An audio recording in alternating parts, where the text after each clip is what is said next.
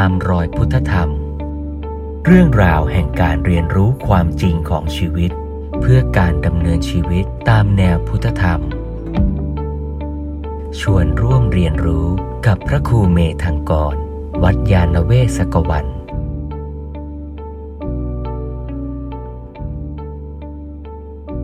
ถ้าแยกจำแนกตามลักษณะบุคคล ก็แปลว่าตัวมนุษย์ปุถุชนนั้นเนี่ยก็จะ สามารถเข้าถึงความสุขหรือมีความสุขได้สองอย่างคือรู้จักความสุขในขั้นกามมาสุขกับฌานสุข บุคคลที่ยังติดข้องเกี่ยวกับกามมากก็อาจจะไม่เคยสัมผัสสุขทางใจ ในระดับที่ละเอียดประณีตแบบฌานสุข ก็มีแต่กามมาสุขอย่างเดียวก็ได้ หรือถ้าฝึกหัดพัฒนาจิตใจแล้ว ก็อาจจะได้สัมผัสสุขในระดับฌานสุขด้วยก็ได้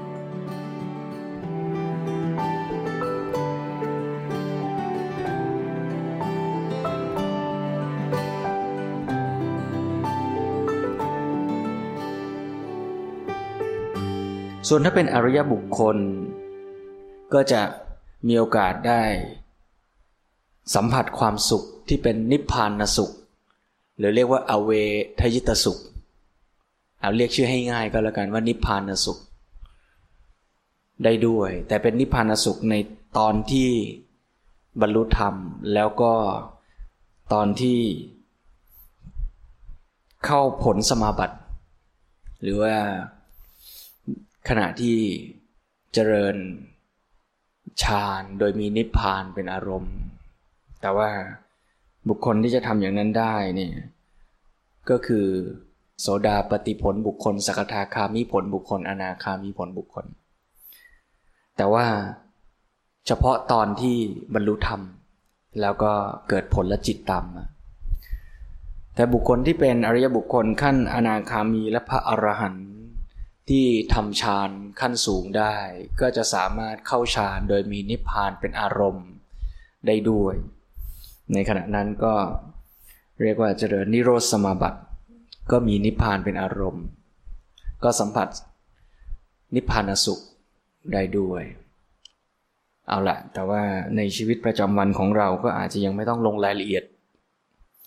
ในส่วนนั้นมากก็ได้ สิ่งที่เราสัมผัสกันโดยมากก็คือกามมาสุขนี่แหละ เพราะฉะนั้นเดี๋ยวในภาคบ่ายก็จะชวนโยมดูว่า กามมาสุข หน้าตาเป็นอย่างไร แล้วเราจะมีท่าทีต่อกามมาสุขอย่างไร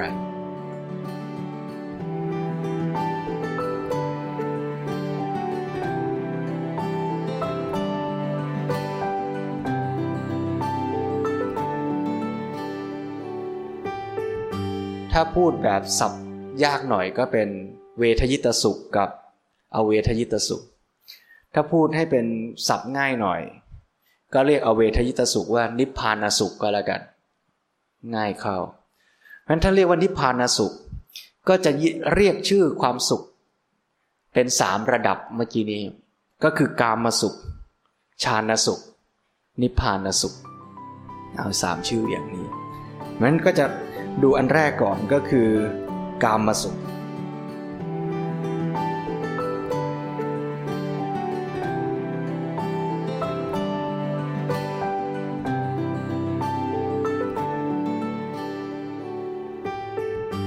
กามสุขคืออะไร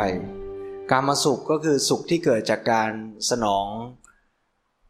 ตาหูจมูกลิ้นกายของเรา ซึ่งเน้นย้ำก่อนนะว่า พุทธศาสนาไม่ได้บอกว่าห้ามมีกามสุข คือการมาสุขมันก็เป็นพื้นฐานชีวิตของผู้ดุชน ที่สัมผัสอาหารอร่อย เกิดความสุขได้ฟังเสียงดนตรีไพเราะลมเย็นพัดผ่าน อยู่ในบ้านที่ปลอดภัยไม่ต้องโดนแดดโดนฝน มันก็มีความสุขทางตาหูจมูกลิ้นกายตามสมควร ก็ได้ ไม่ใช่เป็นเรื่องต้องห้าม เพียงแต่ว่า พุทธศาสนาแสดงความจริงไว้ด้วยว่าไอ้กามาสุขซึ่งมันก็เป็นสุขเนี่ยนะ แต่มันก็มีข้อเสียนะ มันมีข้อควรระวังนะ ที่เราควรจะรู้เท่าทัน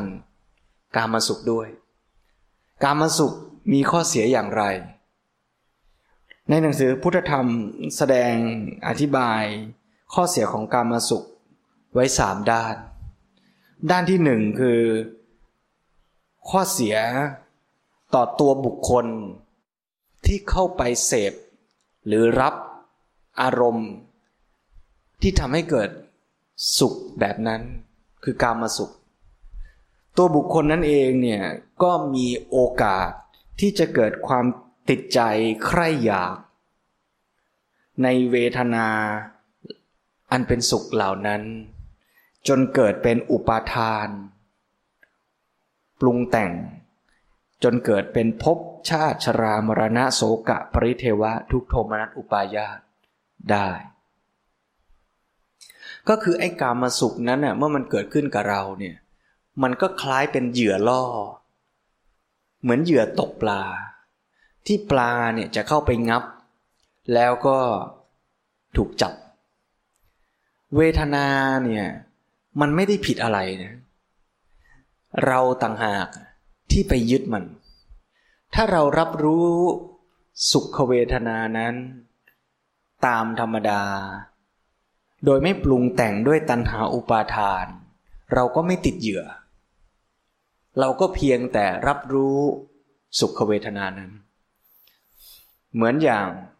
พระอริยบุคคล ท่านเห็นร่มไม้ที่ร่มเย็น ท่านไม่ไปยึดในสุขนั้น ท่านก็เพียงรู้ว่า เออที่นี่สัปปายะ เหมาะแก่การเจริญกุศลบำเพ็ญกรรมฐานเป็นต้น แต่ถ้าเราไปยึดในร่มไม้นั้นว่า โอ้ ร่มนี้สวยงามจังเราจะยึดเป็นของเรา ยึดเป็นความสุขเป็นความปรารถนาที่เราอยากจะได้ อยากจะยึดครอง อยากจะมีอย่างนี้นานๆไอการยึดการอยากของเรานั่นต่างหากละ่ะ คือตัวเหตุที่ทำให้เกิด ทุกข์ตามมา แต่เวทนาเนะ่ะมันเป็นเหมือนเหยื่อ เราอะจะงับเหยื่อหรือไม่งับเหยื่ออยู่ที่เรา เพราะฉะนั้นข้อเสียของเวทนาจะว่าเวทนาผิดก็ไม่เชิงแหละ แต่มันเป็นปัจจัยที่จะทำให้เราเนี่ยไปเผลอยึดติดได้ แล้วถ้าเราไปเผลอยึดติดด้วยอำนาจของตัณหาอุปาทาน ก็จะเกิดเป็น ก็จะทำให้วงจรปฏิจจสมุปบาทเนี่ย มันเป็นเหตุปัจจัยส่งต่อไปสู่ภพชาติชรามรณะโสกปริเทวะทุกโทมนัสอุปายาตนี่คือข้อเสียของกามาสุขข้อที่หนึ่งคือส่งผลเสียต่อบุคคลที่จะไปงับเหยื่อ ข้อเสียข้อเสียข้อที่สองก็คือตัวกามมาสุขนั่นเองก็มีข้อเสีย คือตัวกามมาสุขนั้นเนี่ยมันให้ความสุข ให้ความหวานชื่น แต่ให้ได้เพียงชั่วครู่ชั่วยามในเวลาที่เสพเท่านั้น เหมือนอย่างที่เราคุยกันไปเมื่อเช้าว่าสุขจากการกินของอร่อย ก็เกิดขึ้นแป๊บเดียว ประเดี๋ยวประดาว ตัวความสุขนั่นเองมันมีข้อเสียคือมันไม่จีรังยั่งยืน เราอยากจะได้มันเนี่ยมันก็ให้ความสุขหวานชื่นแก่เรา แต่แป๊บเดียว แล้วลองสังเกตว่ายิ่งการมาสุขในขั้นหยาบเนี่ยยิ่งสุขรุนแรง แต่ระยะเวลาสั้น เมื่อเทียบกับสุขที่ประณีต สุขที่ประณีตเนี่ย บางทีอินเทนซิตี้ไม่มาก แต่ว่าระยะเวลาของความสุขนั้นยั่งยืนกว่า ลองสังเกตสุขจากการกินของอร่อย เมื่อกี้เราได้ทำการทดลองแล้ว เรากินของอร่อย กินอาหารที่ถูกปาความสุขเกิดไหม แต่มันเกิดแค่ชั่วขณะที่อาหารนั้นเคี้ยวเคี้ยวเคี้ยวอยู่ในปากเรา แป๊บเดียว บางทีเคี้ยวยังไม่ทันกลืนเลย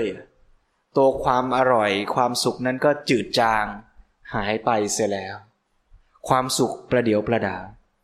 ความสุขไม่ว่าจะเป็นทางตาหูจมูกลิ้นกาย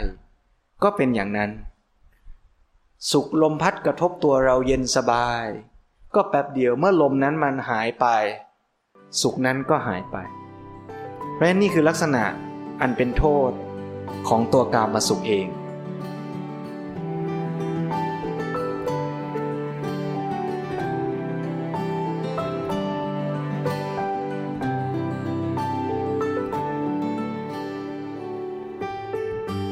นอกจากนั้น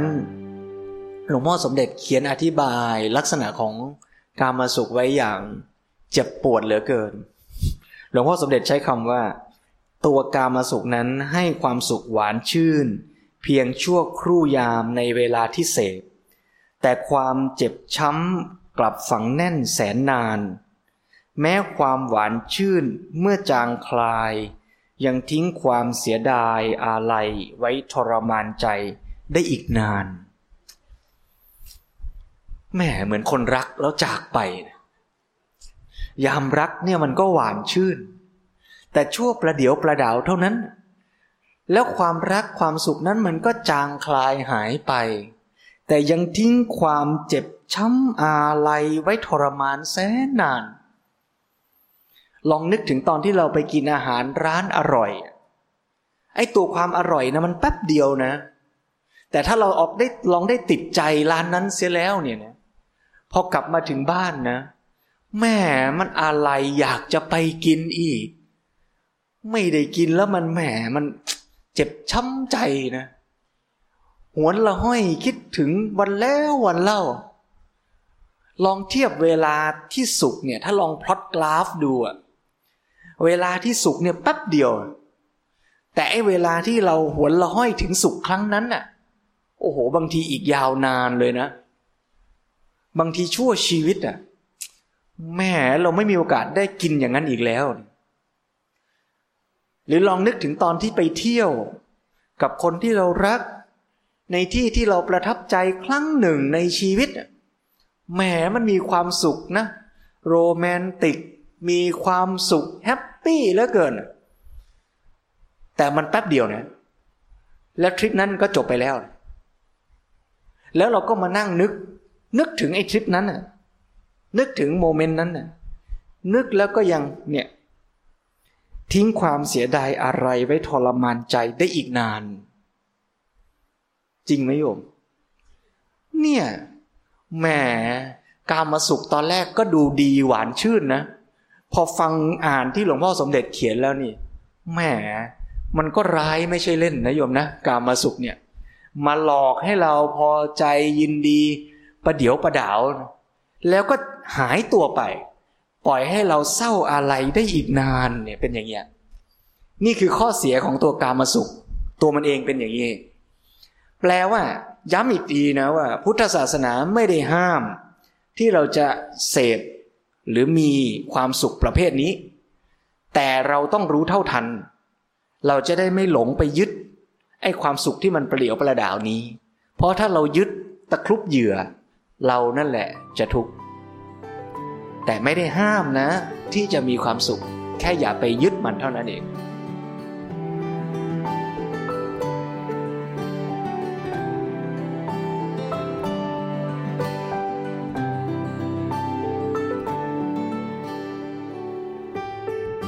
ด้านที่สามข้อเสียของการมาสุขด้านที่สามคือด้านปฏิบัติการต่อโลกและสังคม คือมันมีข้อเสียไม่ใช่เฉพาะตัวมัน และตัวผู้เสพมันเท่านั้น แต่ว่ามันยังส่งผลให้เกิดความลำบากเดือดร้อนในการแสวงหา เพราะเมื่อเราไปยึด อยากได้ความสุขเช่นนั้น แต่ลองสังเกตดูในความเป็นจริงว่าสิ่งที่จะทำให้เราได้ความสุขนั้นเนี่ยเราต้องหาจากโลกมาให้เรา เมื่อเราอยากกินของอร่อย แต่ของอร่อยมีจำกัด เราอยากได้เงินทองที่จะมาบำรุงบำเรอ ร่างกายชีวิตเราจะเรา เราก็ต้องไปหาเงินมา แต่ไอ้เงินหรือทรัพยากรหรือวัตถุที่จะทำให้เราสุขนั้นนะมันมีจำกัด แล้วทุกคนต่างก็อยากได้ คนก็เลยต้องแข่งแย่ง วิวาท แย่งชิง เพื่อให้ได้วัตถุนั้น มาสนองให้ตัวสุข การเสพติดความสุขชนิดนี้จึงเป็นปัจจัยส่งผลให้คนในโลกเกิดการวิวาท แก่งแย่ง ช่วงชิง หวงแหน เพื่อจะได้วัตถุมาสนองความสุขของตัว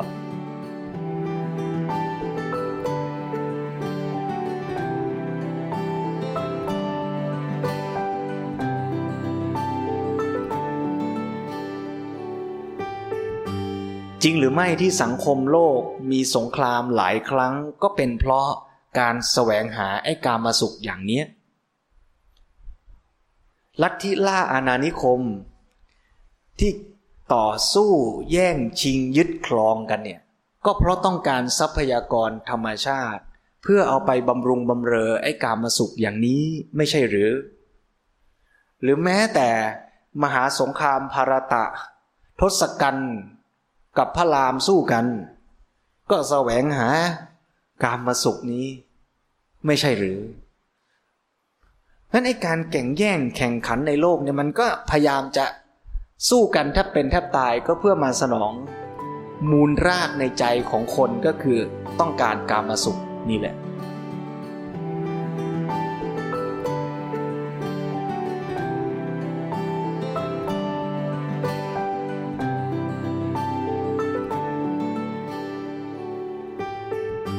ราะฉะนั้นว่าโดยย่อเนี่ยกามาสุขก็มีผลเสียสามระดับหนึ่งคือตัวมันเอง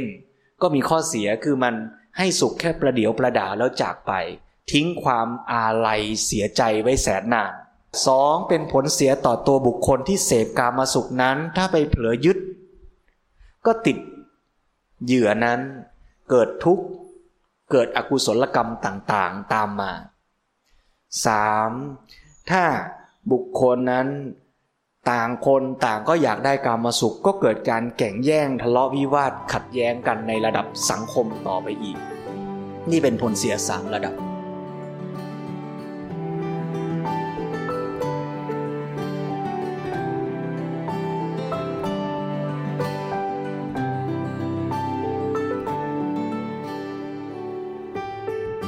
สรุปความแล้วในคำพีเปรียบเทียบ ความสุขชนิดกามาสุขเนี่ย เหมือนคนเป็นโรคเรื้อน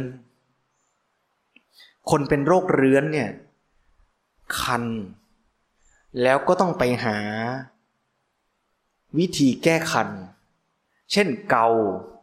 หรือบางคนเป็นหนักถึงขั้นจะต้องเอาตัวไปผิงไฟ เพื่อให้หายคัน แต่โยมเคยคันแล้วได้เกาไหม มันสุกไหม สุกนะ สุขจากการเกาอะ ท่านเปรียบเทียบกามาสุขเหมือนสุขจากการได้เกาที่คัน มันมันไหม มัน ยิ่งคัน ยิ่งเกา ยิ่งเกา ยิ่งคัน ยิ่งคัน ยิ่งเกา ยิ่งเกา ยิ่งมัน ยิ่งมัน ยิ่งเกา ยิ่งเกา ยิ่งคัน ยิ่งคัน ยิ่งเมา ยิ่งเกา ยิ่งกัน มันอยู่ตรงเนี้ย ทั้งคันทั้งมัน ทั้งเกาทั้งเมา กับไอความคันเนี่ย จริงไหมโยม แล้วถ้าให้เทียบระหว่างการมันและอะไรนะ เอาใหม่ ถ้าให้เทียบระหว่างความสุขที่ได้เกาที่คัน กับสุขแบบไม่ต้องคันแล้วไม่ต้องเกายังไงดี แต่ถ้าไม่คันมันจะไม่ได้เกาแล้วไม่ได้มันจากการกะที่คัน โอ้ยพูดยากยงเข้าใจที่อาตมาจะพูดใช่ไหมเออ นั่นแหละ สรุปว่า การได้เกาที่คันนะมันก็มันดี เหมือนกับการมาสุกนะ่ะ คือมันต้องมีใจอยากจะได้ แล้วมันก็กระเสือกกระสนดิ้นรนแสวงหาเพื่อให้ได้กามาสุขมาสนอง ได้ก็สุข แล้วมันก็สุขจริงๆอะแล้วมันก็สุขกับการอยากแล้วก็วิ่งแล้วก็หาแล้วก็ได้ อยากกินของอร่อยไปแสวงหามากิน อยากมีบ้านแสวงหาได้บ้านหลังใหญ่ อยากได้มือถือเครื่องใหม่ แล้วก็วิ่งไปหาแล้วก็ได้แล้วก็สุข มันก็เหมือนไอ้ตอนอยาก อยากจะได้ก็เหมือนคัน แล้วพอไปแสวงได้มาก็เหมือนได้เกาที่คัน มันก็สุกไปครั้งหนึ่งคราวหนึ่ง แต่ยิ่งเกามันก็ยิ่งคัน มันก็ยิ่งอยากได้ ไอ้ที่มันเยอะขึ้นมากขึ้น ซับซ้อนขึ้น จริงไหมว่าเงื่อนไขในการแสวงหากามาสุขเราเนี่ย เทียบกับตอนเราเป็นเด็กกับตอนโตเนี่ย เงื่อนไขเราซับซ้อนขึ้น ตอนเด็กๆ ถ้าจะสุขสักนิดสักเต็มที่เลยอะ่ะ ได้อะไรแล้วสุขสุขสุขจริง ๆ เลยอะ่ะ ได้ตุ๊กตาตัวหนึ่งสุขไหมตอนเด็กๆ ได้ของเล่นได้ขนมสักชิ้นหนึ่งได้ดินสอสีใหม่เนี่ยบางทีโอ้โหสุข สุขเป็นบ้าเป็นหลังเลยอะ่ะ ถามตัวเราวันนี้ว่าถ้าจะได้สุขในอินเทนซิตี้แบบนั้นน่ะวันนี้ต้องได้อะไร ได้ตุ๊กตาตัวนั้นสุขเท่าเดิมไหม ได้ดินสอสีแบบวันนั้นน่ะสุขเท่าเดิมไหม ไม่แล้ว วันนี้ถ้าจะได้สุขในระดับเท่าเทียมกันนั้นเนี่ย วันนี้อาจจะต้องได้บ้านได้รถได้โทรศัพท์ และโทรศัพท์ธรรมดา ถ้าคนอื่นเขามีเหมือนเราบางคนก็ไม่สุขแล้วนะ ต้องได้ limited edition ที่มันโชว์ได้ว่าไม่มีใครเหมือน หรืออย่างน้อยถ้าจะเหมือนฉันต้อง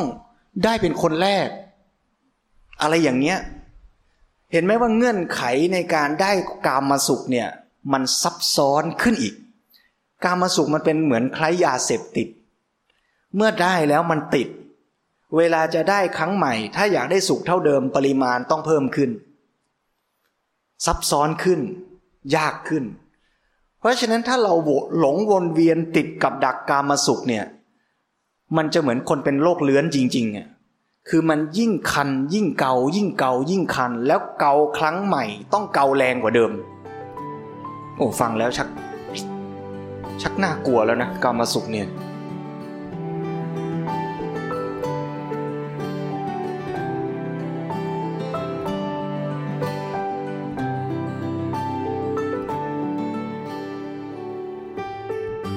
เพราะฉะนั้นที่พูดมานี้ก็คือข้อเสียของการมาสุขอะ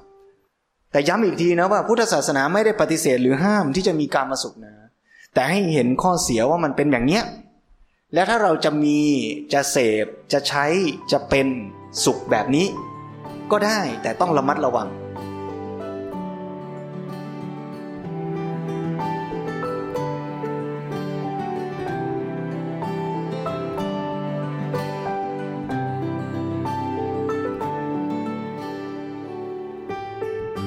เพราะฉะนั้นบุคคลที่มีท่าทีต่อสุขเนี่ยหรือต่อการมาสุขเนี่ยในพระสูตร ชื่อว่าปาสราสิสูตร พระพุทธเจ้าจึงจำแนกบุคคลที่เสพกามาสุขไว้เป็นสามพวก เปรียบเทียบกับเนื้อ คือคล้ายกว่ากวางป่าเนี่ยในป่าเนี่ยแล้วก็ มีบ่วงบาดของนายพลานที่ไปดักจับ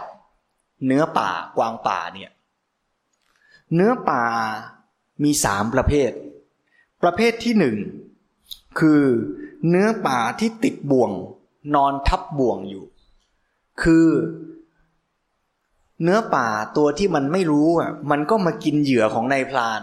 แล้วก็ติดบ่วง นอนนิ่งอยู่ตรงนั้นไปไหนก็ไม่ได้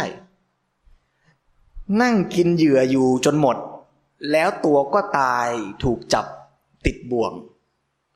ท่านเปรียบเทียบเนื้อป่าชนิดนี้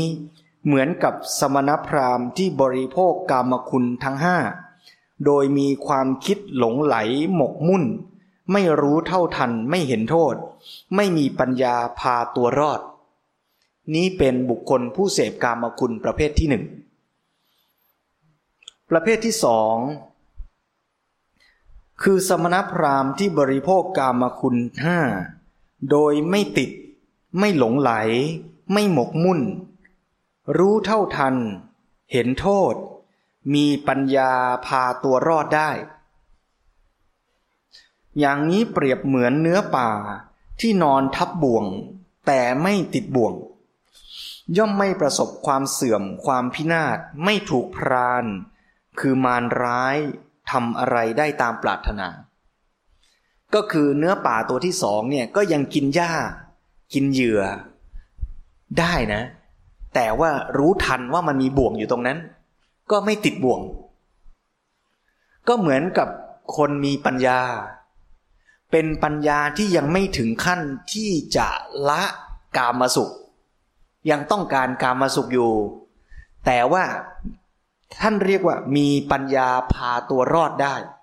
คือเสพกามาสุขนั่นแหละ แต่พอรู้ว่ากามาสุขมีโทษอย่างไร ก็เลยไม่ติด ไม่หลงไหลไม่หมกมุ่น รู้เท่าทันกามาสุข ก็ไม่ไปยึดไม่ไปติดมันมากเกินไป อย่างนี้ ส่วนบุคคลพวกที่สามคือภิกษุที่สงัดจากกาม ปลอดจากอากุศลธรรมทั้งหลาย ได้บรรลุรูปฌานและอรูปฌานชั้นใดชั้นหนึ่ง ตลอดจนบรรลุสัญญาเวทยิตานิโรธ และเป็นผู้สิ้นอาสวะแล้ว คือเป็นพระอริยบุคคล ประสบความสุขประณีตสูงสุดแล้ว ได้ชื่อว่าทำให้มารตาบอด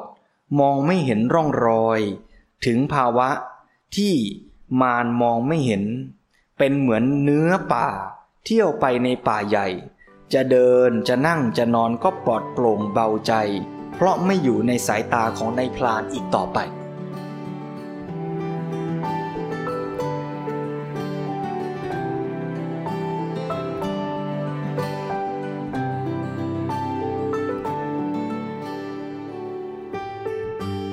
ี่คือบุคคลประเภทที่สามเพราะฉะนั้นท่าทีของบุคคลที่มีต่อการมาสุขเนี่ยถ้าว่าโดยพระสูตรนี้เนี่ยก็แบ่งเป็นสามประเภทหนึ่งคือ บุคคลที่เสพกามาสุขด้วย แล้วติดในกามาสุขด้วย ไม่มีปัญญาเอาตัวรอดไม่ได้ ก็ติดกับดักเต็มที่เลย ขั้นที่สองก็ยังต้องการเสพกามาสุขอยู่นะ แต่พอมีปัญญาเอาตัวรอดได้ รู้เท่าทันเห็นโทษของกามาสุข ไม่หลงไม่ยึดติด ส่วนพวกที่สามนั้น ได้สัมผัสสุขที่ละเอียดประณีตยิ่งขึ้นไป จนสงัดจากกามมาสุข หมดอกุศลธรรมทั้งหลายแล้ว ก็ไม่ต้องกังวลเรื่องบวกของนายพรานอีก ก็หากินจากความเป็นอยู่โดยไม่ต้องอยู่ในสายตาของนายพราน คือไม่อาศัยกามมาสุขอีกต่อไป ในสามระดับนี้ เราอยู่ตรงไหน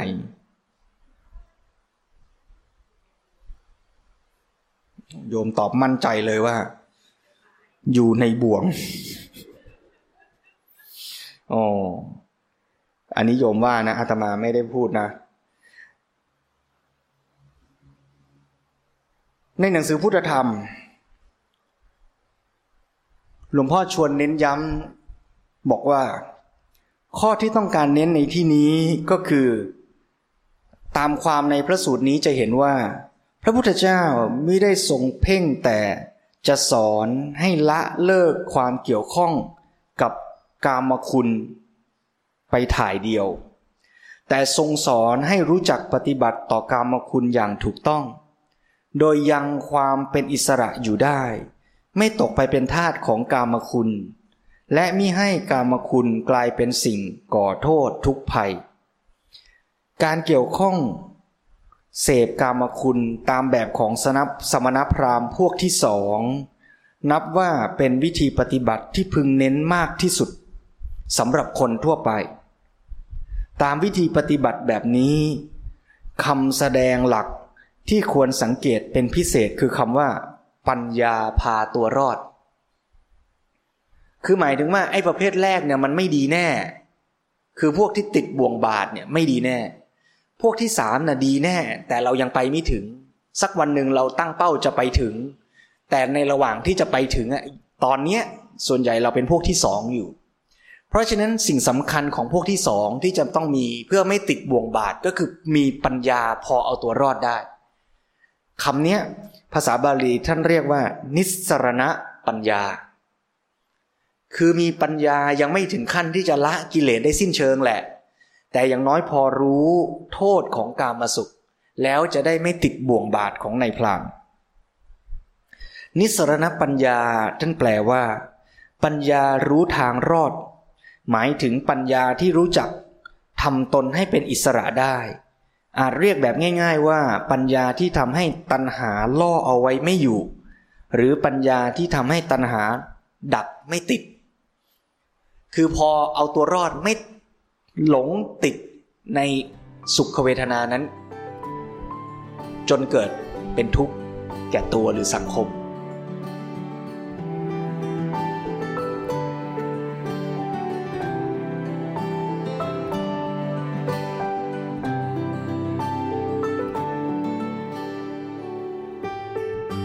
อย่างไรก็ตาม การมาสุขนั้นถึงแม้จะมีส่วนเสีย มีจุดอ่อน มีข้อด้อยบกพร่อง อย่างไรก็ตาม มันก็เป็นความสุขอย่างหนึ่ง และเป็นความสุขที่เกี่ยวข้องกับคนส่วนใหญ่ ยิ่งในเมื่อมันมีศักยภาพที่จะกอดทุกภัย ขยายโทษ เกิดผลร้าย ทั้งแก่ชีวิตและสังคม ก็ยิ่งต้องเอาใจใส่ที่จะป้องกันและแก้ปัญหา รวมแล้วก็คือเรื่องที่จะต้องบริหารจัดการให้ดี พร้อมกับการที่จะต้องคอยปลุกคอยเตือน ให้คนไม่ลืมที่จะพัฒนาตนให้ก้าวหน้าไปสู่ความสุขที่สูงขึ้นไป การมาสุขนั้นเมื่อบริหารจัดการได้ดี ก็เป็นประโยชน์ สุขสำคัญ ที่จำเป็นในขั้นพื้นฐาน ทั้งยังเป็นของขาดพร่องแหว่งเว้านี่แหละ ก็ยังเป็นคุณที่ดีแก่ชีวิต และขยายออกไปให้เกื้อกูลเป็นประโยชน์แก่สังคมให้อยู่กันร่มเย็น ยิ่งกว่านั้น ก็ยังเป็นฐานที่ค้ำจุนสนับสนุนในการพัฒนาตนให้ก้าวขึ้นสู่ประโยชน์ที่สูงขึ้นไปขึ้นไป ด้วยเหตุนี้พอจัดเป็นระบบ จึงปรากฏว่าท่านจัดการมาสุข ที่บริหารจัดการได้ดีนั้นเป็นคุณค่า เป็นประโยชน์ เป็นจุดหมายแห่งชีวิตมนุษย์อย่างหนึ่ง คือเป็นอัฏฐะหนึ่งในอัฏฐะสามคือประโยชน์ที่พึงมุ่งหมาย หรือพึงลุถึงให้ได้ เป็นขั้นพื้นฐานเรียกว่าทิฏฐธรรมิกัตถะแปลกันว่าประโยชน์ปัจจุบัน คือประโยชน์ขั้นตาเห็นที่ปรากฏต่อหน้า มองเห็นประจักษ์ได้ ก็คือการมาสุข หรือสุขทางวัตถุที่พึ่งพาอามิตร นั่นเอง ข้อความจากพุทธธรรมตอนนี้ พอสรุปความได้ว่า ตัวการมาสุขนั้นเนี่ยแม้มันจะมีโทษอย่างที่ได้กล่าวมาแล้ว แต่มันก็ยังเป็นสุข ที่มีความหมายมีคุณค่าต่อชีวิตมนุษย์ โดยส่วนมากอยู่ นั่นเอง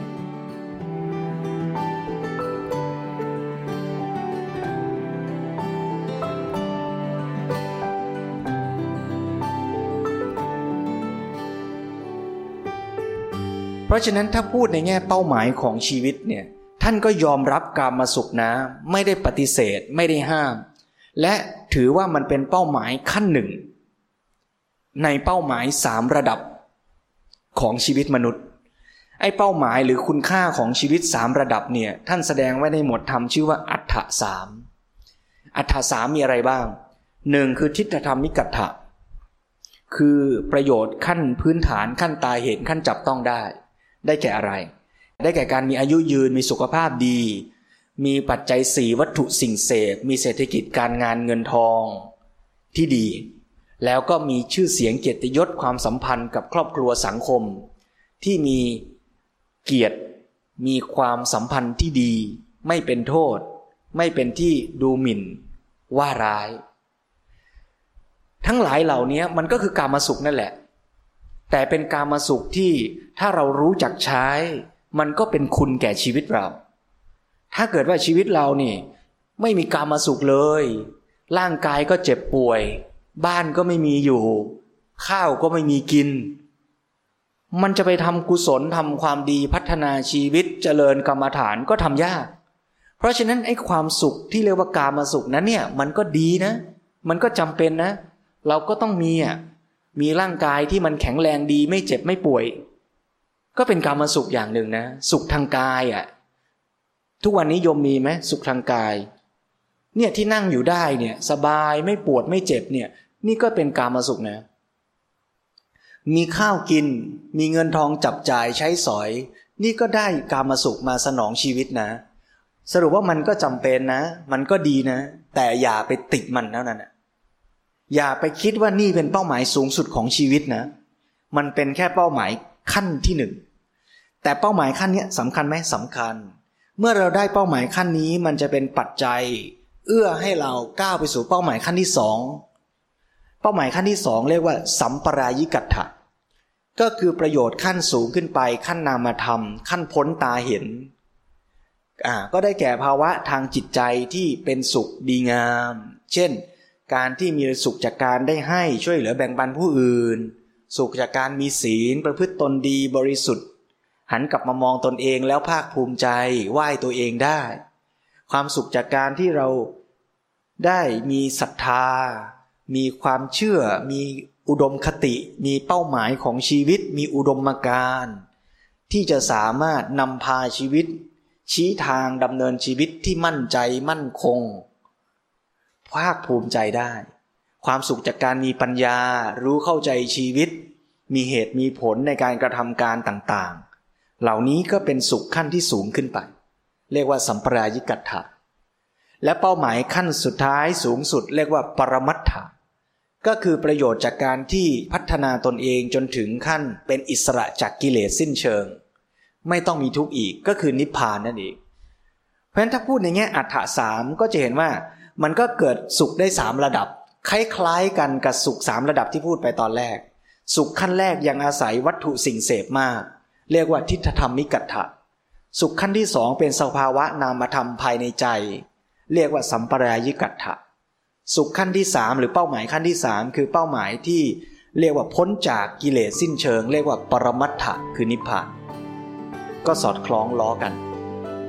อย่างนี้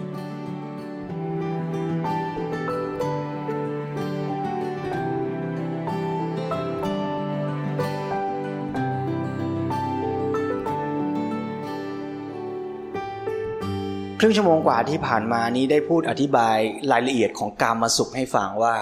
การมาสุขมีลักษณะเป็นอย่างไร มีข้อดีข้อเสียอย่างไร ย้ำอีกทีว่าไม่ได้ปฏิเสธว่าชีวิตต้องไม่มีการมาสุข การมาสุขก็ดีก็สำคัญ แต่ต้องรู้ทัน ต้องมีปัญญาพอเอาตัวรอดได้ ปัญญาที่ว่าก็คือรู้เท่าทันการมาสุข เพราะฉะนั้นเราก็มาปฏิบัติสังเกต กามาสุขกันก็แล้วกัน จริงๆ เวลาผู้ปฏิบัติเจริญสตินี่ ก็เห็นทั้งสุขที่เป็นกามาสุข และสุขที่เป็นขั้นนามธรรมที่ไม่ใช่กามาสุขด้วยนะสุขขั้นที่ไม่ใช่กามากามาสุขเนี่ยเรียกอีกชื่อหนึ่งก็เรียกว่า สุขที่อาศัยการปรุงแต่งภายในใจไอ้สุขที่เป็นกามาสุขเนี่ยมันต้องอาศัยวัตถุสิ่งเสพมาสนอง เทคนิคเทอมก็เรียกว่า สามิตรสุข สุขที่ต้องอาศัยอามิตร ส่วนถูกสุขที่ไม่ต้องอาศัยอามิตร ก็เรียกว่า นิรามิสุข สุขที่ไม่ต้องอาศัยอามิตร เพราะฉะนั้นมันก็มันก็เห็นง่ายขึ้นใกล้ตัวขึ้นก็คือสุขที่เป็นกามาสุข เป็นอามิตรสุข สุขที่ต้องอาศัยอามิตร อาศัยรูปเสียงกลิ่นรสโผฏฐัพพะ มากระทบตาหูจมูกลิ้นกาย เราจึงสุข ไอ้พวกนี้เป็นกรรมสุข กับสุขที่มันไม่จำเป็นต้องอาศัยพวกนี้เป็นสุขที่ดีงาม แม้ยังไม่ถึงขั้นฌานสุข แต่เป็นการปรุงแต่งจิต จิตที่สงบ จิตที่ปล่อยวางอากุศลได้ มันก็เกิดความสุขเกิดความผ่องใสขึ้น ก็เป็นสุขที่ไม่จำเป็นต้องอาศัยรูปเสียงกลิ่นรสผลทพะ มากระทบ แต่เราปรุงแต่งและสร้างสุขอย่างนี้ได้ อย่างที่ยกตัวอย่างว่าเมื่อเราได้ให้ทานได้ช่วยเหลือผู้อื่น ได้ทำจิตสงบ ได้รักษาศีล มันก็เกิดความสุขในใจขึ้นมา โดยไม่จำเป็นต้องอาศัยอามิตรหรือวัตถุสิ่งเสพ แต่ไม่ว่าอย่างไรก็ตามทั้งสองอย่างนี้มันก็ยังเป็นสุขขั้นเวทนาที่เกิดขึ้นชั่วครั้งชั่วคราวแล้วดับไป แต่มันก็มีความละเอียดประณีตต่างกัน กามาสุขก็เป็นสุขขั้นหยาบ ส่วนนิรามิสุข คือสุขที่เกิดจากการปรุงแต่งใจนั้นมีความละเอียดประณีตยิ่งกว่า กามาสุขมีโทษมากกว่า นิรามิสุขมีโทษน้อยกว่า แต่ไม่ว่าอย่างไรก็ตาม มันก็ยังเป็นแค่สุขประเดียวประดาวอยู่ดี เราก็ไม่ควรไปยึดติดทั้งสองนั่นแหละ แต่อย่างน้อย ถ้าเราเคยได้สัมผัสนิรามิสุข บ้าง เราก็จะไปยึดและ ฝากความสุขของชีวิตไว้กับการมาสุขน้อยลง เพราะฉะนั้นการปฏิบัติกรรมฐานการฝึกจิต ก็จะเป็นการทำให้เราได้ลองชิม ลองสัมผัสความสุขที่เกิดจากการปรุงแต่งใจ แม้ไม่ได้การมาสุข เราก็สร้างสุขภายในใจของเราเองได้ เพราะฉะนั้นก็จะชวนผู้ปฏิบัติทุกท่านใช้เวลาจากนี้ ลองสังเกตสุขทุกข์ที่เกิดขึ้น ทั้งที่เป็นสุขทุกข์ทางตาหูจมูกลิ้นกาย และสุขภายในใจที่เราปรุงแต่งขึ้นได้เอง จากการทำใจสงบ มีสมาธิ แม้เป็นขั้นคณิกะสมาธิเพียงชั่วระยะเวลาสั้นๆ ลองสังเกตดูว่ามันมีความสุข มันมีความปิติ มันมีความปราโมทโปร่งโล่งใจ ประกอบอยู่ในขณะนั้นหรือไม่ ยกตัวอย่างเช่น ตอนที่กำลังจะเริ่มเดินจงกรมหรือนั่งสมาธิ ใจเราอาจจะว้าวุ่นวุ่นวายอยู่ ขณะที่ใจกำลังวุ่นวาย เช่นคิด เดี๋ยวอยากจะไปกินไอ้นั่นไอ้นี่ หรือกำลังคิดถึงคนที่เราเกลียดชังเกิดโทสะใจขณะนั้นเป็นทุกข์ไหมแล้วพอเราวางความคิดนั้นได้ กลับมาอยู่กับลมหายใจ กลับมาอยู่กับการเดินจงกรม ชั่วขณะก้าวหนึ่งหรือลมหายใจเข้าครั้งหนึ่ง ที่ใจมันโปร่งโล่งปลอดจากความคิดอกุศลนั้นเนี่ยใจมันเบาไหม สบายไหม มีความสุขไหม สุขอย่างนั้นเนี่ยก็เป็นนิรามิสุข ขั้นชิมลอง ขั้นอ่อนๆ ให้เราได้ลองสัมผัส เพราะนั้นก็ชวนโยมได้ลองใช้เวลานับจากนี้สัก 15-20 นาที เอาสามสิบนาทีก็ได้เนาะโยมไหวอยู่แล้วนะที่นี้อะงั้นเอาสามสิบนาที ให้โยมได้ลองปฏิบัติในอิริยาบถทที่ถนัดจะเดินก็ได้นั่งก็ได้ เพื่อสังเกต สุขและทุกข์ตามกำลังของแต่ละท่าน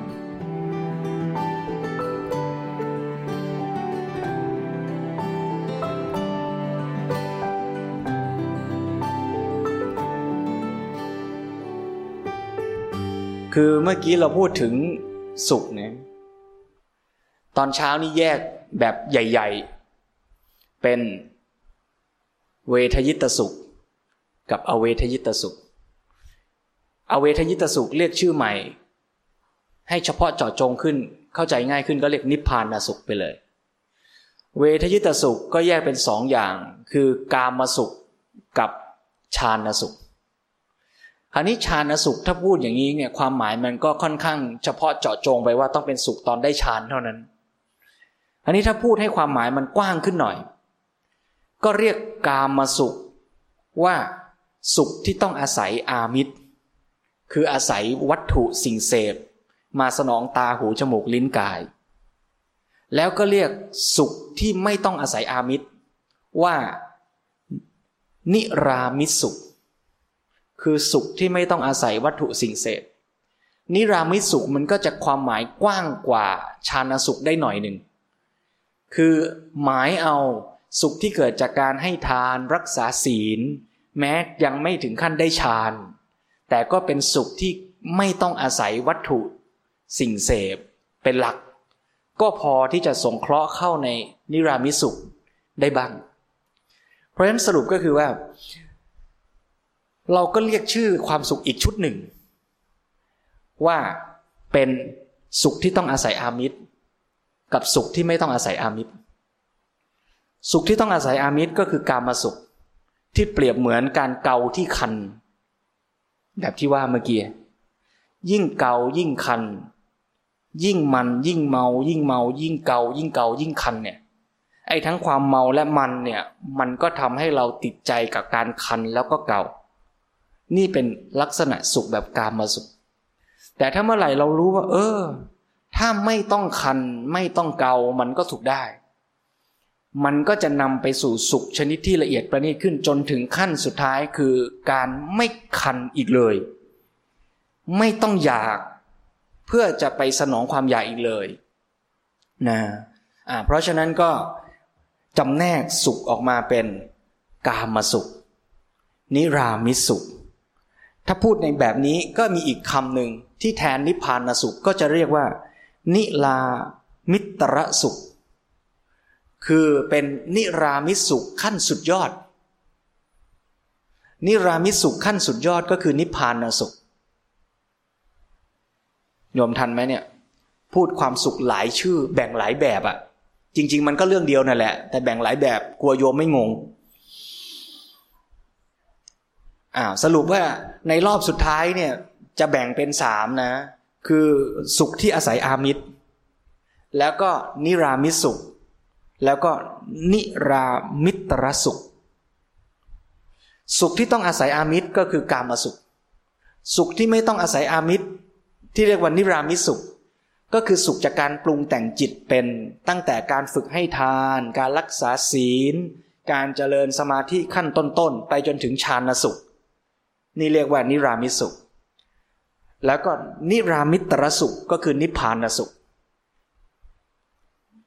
ทันไหมฮะ คราวนี้ในบรรดาสามอย่างเนี้ยหลวงพ่อสมเด็จก็ชวนให้ดูอีกว่า การที่จะพัฒนาความสุขไปตามลำดับขั้นเนี้ยมันไม่ได้ไปด้วยความจำใจนะ มันไปด้วยความเต็มใจที่จะพัฒนาความสุข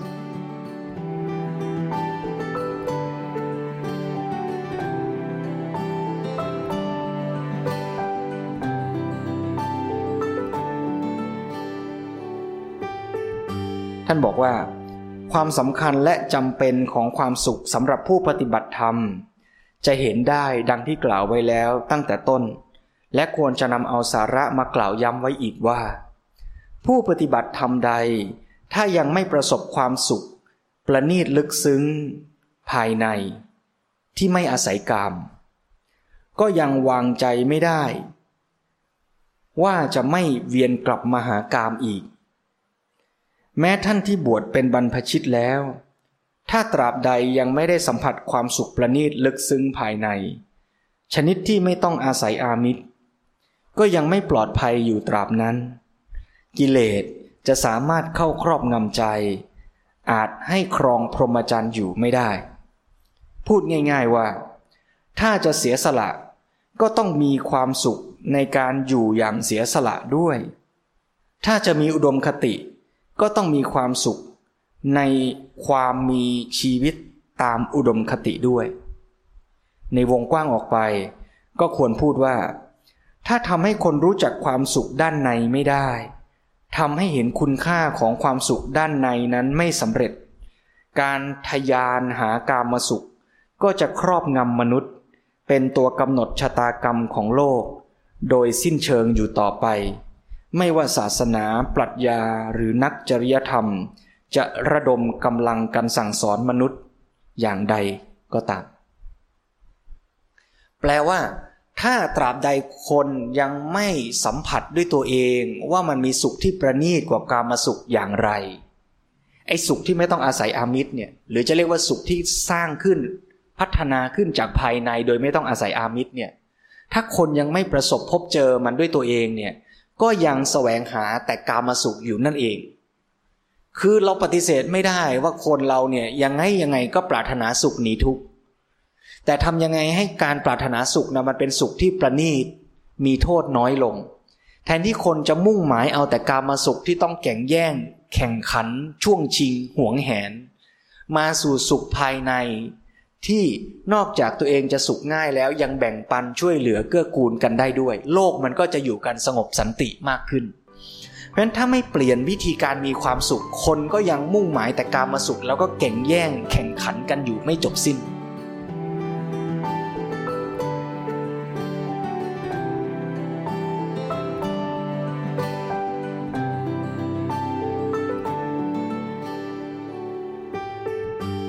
แต่การจะพัฒนาคนขึ้นมานั้นเนี่ยต้องทำให้เขาได้สัมผัสความสุข จากภายในจริงๆ เขาจึงจะยินดีพอใจที่จะสละละลดกามาสุข เหมือนอย่างพวกเราที่ปฏิบัติธรรมเนี่ยเราก็สัมผัสกันบ้างแหละ ตามลำดับหรือระดับของการสามารถในการปฏิบัติของตนของตน เคยสัมผัสความสุขจากความสงบ เคยสัมผัสความสุขจากการ ปล่อยวาง เคยสัมผัสความสุขจากการละอกุศลได้บ้าง เมื่อมันได้สัมผัสอย่างนั้นมากน้อยตามกำลังของตนของตน มันก็ทำให้เราเนี่ยเกิดความพร้อมที่จะละลด หรือเป็นอิสระจากกามาสุขเพิ่มขึ้นเพิ่มขึ้น แต่ถ้าเราไปบังคับ เช่นอย่างที่หลวงพ่อสมเด็จยกตัวอย่างเนี่ยพระมาบวชบวชแล้วเนี่ยกามาสุขก็ไม่ได้ แล้วไอ้สุขภายในก็ไม่พัฒนาให้เกิดขึ้น ก็กลายเป็นเสียโอกาส สุขจริง ๆที่เป็นภายในที่ควรจะได้ก็ไม่ได้ แล้วไอ้สุขกามาสุขก็ไม่มีโอกาสได้เสียแล้ว ก็กลายเป็นว่า เสียโอกาสที่สุด แต่ถ้าเกิดว่าพัฒนาความสุขภายในให้เกิดขึ้นได้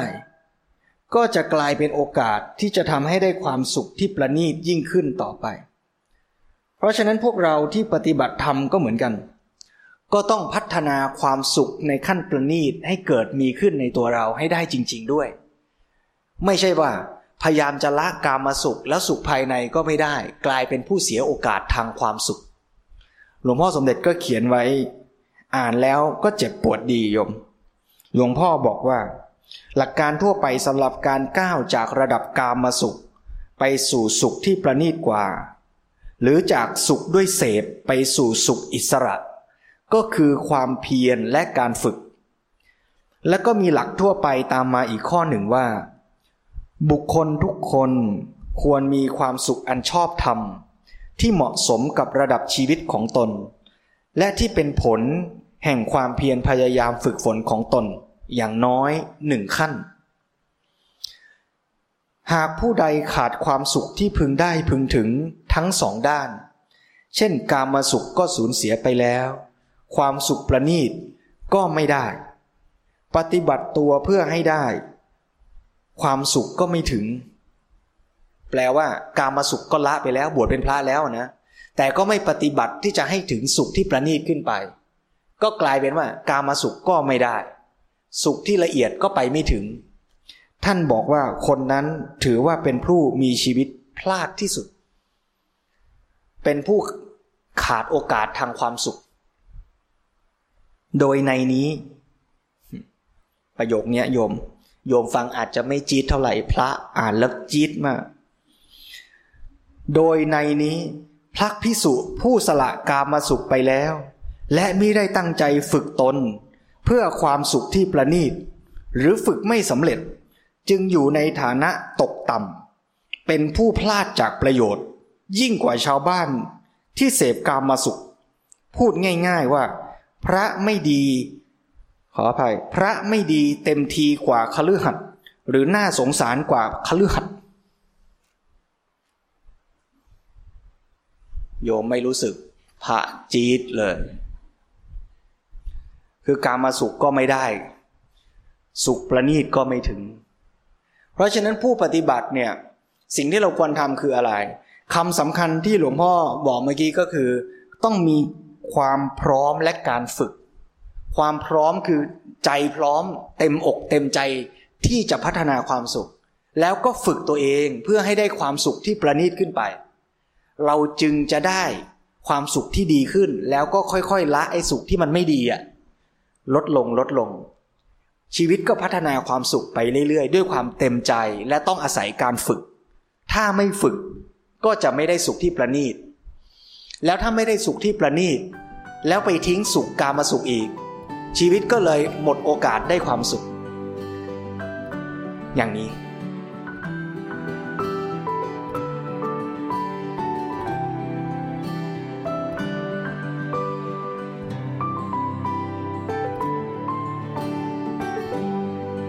ตามรอยพุทธธรรม เรื่องราวแห่งการเรียนรู้ความจริงของชีวิต เพื่อการดำเนินชีวิตตามแนวพุทธธรรม